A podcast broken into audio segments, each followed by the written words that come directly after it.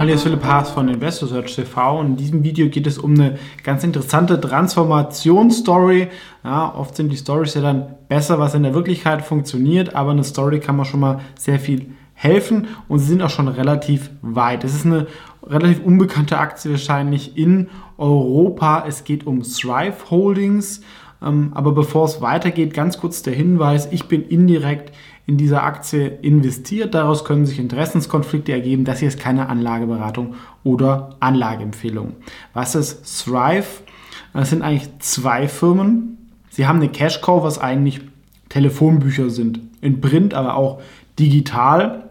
Und sie sind dabei, aber ein neues Business aufzubauen, was dann Thrive heißt. Ja, deswegen haben sie sich auch umbenannt, ähm, was man eigentlich so als eine Cloud-Software für kleine Firmen sehen kann. Also halt wirklich sowas wie Handwerker, Ärzte, ähm, sowas, was ähm, jeder Selbstständige vielleicht auch braucht, weil da gibt es auch viele Tools.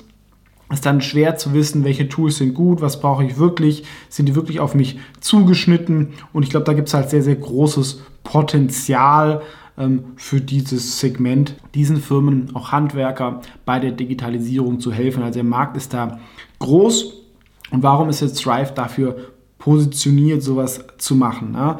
Ähm, das Problem ist, diese kleinen Firmen zu erreichen, dann braucht man einen physischen Sales-Vertrieb, ja, weil die Leute sind oft nicht ganz so digital affin, ähm, vielleicht auch älter ähm, und das macht es dann schon schwierig. Und wenn ich da Leute on the ground habe als Startup, wird es schnell sehr teuer. Und diese Telefonbücher oder dieses Ganze, das wird ja schon seit Dekaden verkauft über so eine bestehende ähm, Sales-Mannschaft. Und die haben jetzt einfach ein neues Produkt. Das heißt, diese kleinen Firmen können diese Thrive Business Software von Leuten kaufen, die sie oft schon sehr, sehr lange kennen. Ähm, und diese Software ist natürlich auch jetzt nicht mehr ganz so komplex, auch zum Produzieren wie früher, ähnlich wie zum Beispiel im E-Commerce-Bereich. Ja, vor 15 Jahren war es schon auch schwierig, eine sehr gute E-Commerce-Seite hinzubekommen. Heute habe ich das mit Shopify oder anderen Anbietern von der Stange.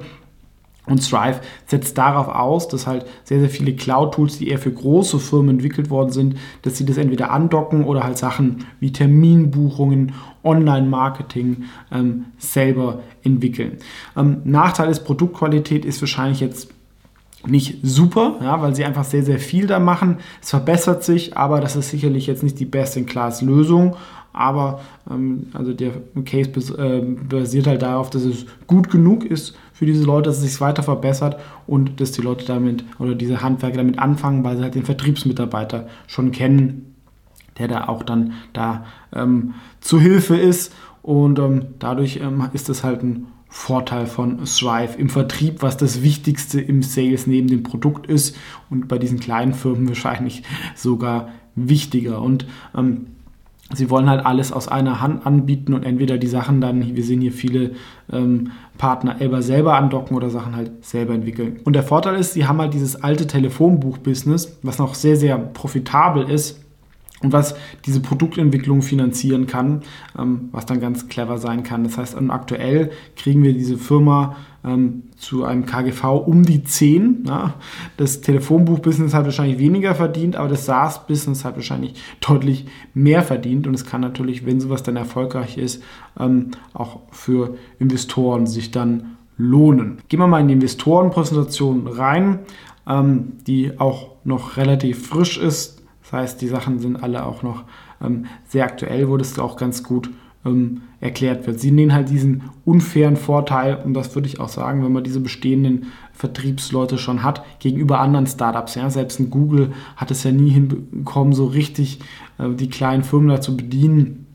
Ähm, wenn die Leute das sich selber digital hinbekommen, wird es schwierig, weil es ist einfach sehr, sehr teuer und ähm, sie haben das einfach. Und was ich ein schönes Beispiel finde, dass sie halt glauben, die letzten zehn Jahre war SaaS-Business für die großen Firmen, ja, das Enterprise SaaS und die nächste Dekade ist SaaS für die kleinen Firmen, ja, also unter 20 Mitarbeiter. Und das ist, wird schon was, was ich ähm, kaufen würde, ja, weil ich kenne es von mir selber ich nutze das ein oder andere Tool, aber es gibt da jetzt nicht so die perfekte Lösung. Man tut sich das ein bisschen so zusammenzustern und ich glaube, da ist ein großes Potenzial für ähm, diesen Markt, ähm, dass die Tools da besser werden und die müssen ja nicht Rocket Science können, wie bei den ganz großen Firmen sondern ähm, sie müssen einfach nur funktionieren und auch schon so einfache Sachen wie eine Terminerinnerung an die Kunden oder eine Angebotserstellung. Ja. Ein, manchmal gibt es ja, ja ähm, SaaS-Firmen, die extrem teuer in diesen jeweiligen Segmenten sind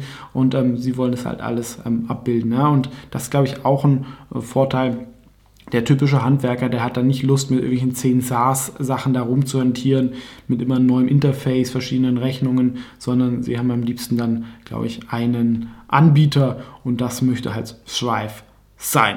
Ja, das ist Marketing Service noch das alte Business.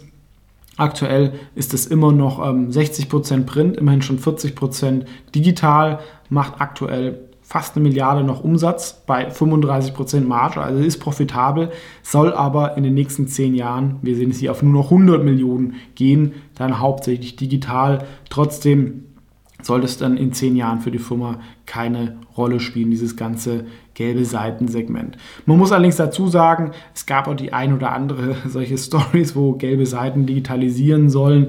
So richtig gut hingehauen hat es meistens nicht, aber das war meistens dann auch eher auf noch weniger Use Cases ähm, bezogen.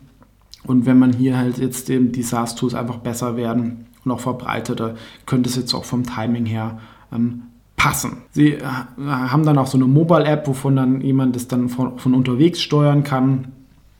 Wir sehen hier das Beispiel, also das Produkt macht schon einen guten ähm, Eindruck und soll halt auch nochmal ähm, deutlich besser werden. Sie haben aktuell nur den Thrive Business Center wir sind hier 2022, 2023, da soll es noch mehrere solche Future Center geben und sie haben halt den Cashflow, um das entwickeln zu lassen. Es kann dann einen eigenen App-Marktplatz geben. Wird dann vielleicht dann irgendwann wieder sehr kompliziert, aber wenn die Leute sich halt dann dran gewöhnen, dann ähm, kann man natürlich in zwei, drei Jahren denn dann noch zusätzliche Services vielleicht noch verkaufen und ähm, Packages. Dazu ist die Firma ähm, Cashflow positiv ähm, und möchte halt vor allem über den Vertrieb ähm, wachsen, was in der USA auch eine normale Taktik ist. Ähm, und da liegen halt auch ihre Stärken. Weniger im Produkt, was sich aber noch verbessern kann. Ja, wir sehen, haben so die Bewertung gesehen. Ähm, Gerade in der Vergangenheit haben da einige Sachen nicht so hingehauen. Auch die Retention Rate, also die Kündigungsrate war nicht so super, hat sich aber zuletzt ein bisschen gebessert und das kann ja alles nur noch besser werden. Und vom Ziel wollen sie eine Milliarde Umsatz im SaaS-Bereich in 2027 machen.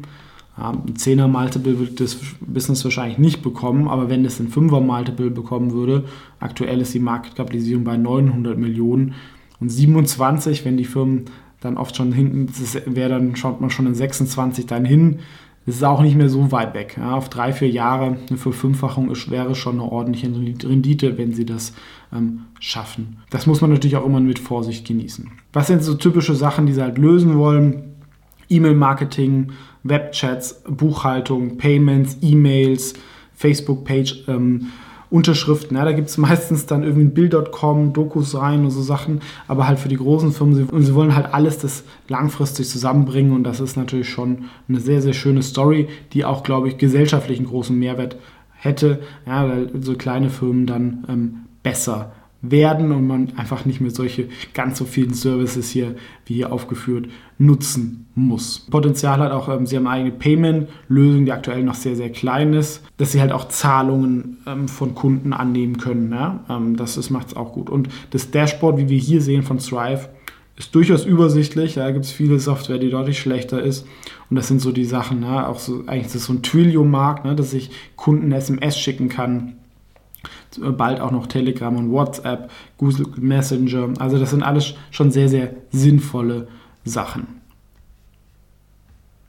Und das hier ist noch eine wichtige äh, Folie und dann geht es auch zum ähm, Fazit, ähm, wo nochmal klar wird, was sie halt machen. Ne? Also dass ähm, ein Handwerker oder ein Anwalt oder ein Arzt sich organisieren kann, seine Mitarbeiter managen kann.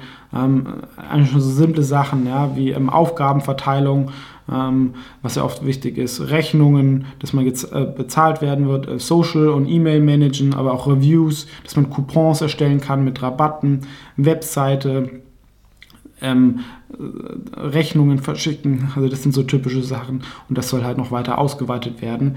Und oft ist die Konkurrenz halt eher noch Papier und der Taschenrechner oder so ein Excel-Sheet. So sieht es dann aus, wenn man Zahlungen entgegennehmen kann von Thrive Pay. Gibt es natürlich viel Konkurrenz in diesen ganzen Segmenten. Das ist sicherlich ein Nachteil, wenn wir hier auf das ähm, Fazit schauen. Ähm, der Wettbewerb ist in den einzelnen Verticals intensiv und natürlich, wenn dieses Segment mehr wächst, werden da auch die Großen noch mehr reingehen, wie in Google etc. Trotzdem finde ich das Geschäftsmodell per se interessant. Ich finde die Strategie auch wirklich gut, da man halt dann auch eine Stärke zusammenbringt. Ähm, und ähm, wenn man es halt das von der Bewertung her anschauen, äh, unter einer Milliarde, wenn sie das schaffen mit einer Milliarde SaaS in 27, dann aktuell äh, deutlich zu günstig, aber auch aktuell nach dem fairen ähm, KGV ähm, würde ich sagen, 17er kann man hier zahlen. Ne? Wenn man sagen, das alte Business ist vielleicht 5 wert, aber mit dem neuen so zusammen, was ja immer ähm, bedeutender wird, ist ein 17er mit der Story sicherlich nicht zu so teuer, da es halt irgendwann eine reinrassige SaaS-Firma sein kann. Also da ist schon ordentlich Abschlag dabei und aktuell kriegt man es mit einem 10er.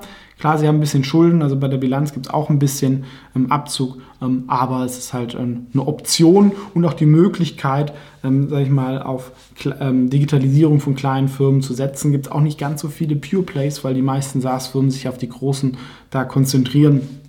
Und das ist vielleicht was, wo das Wachstum auch mal größer sein könnte, gerade jetzt nach der Corona-Pandemie.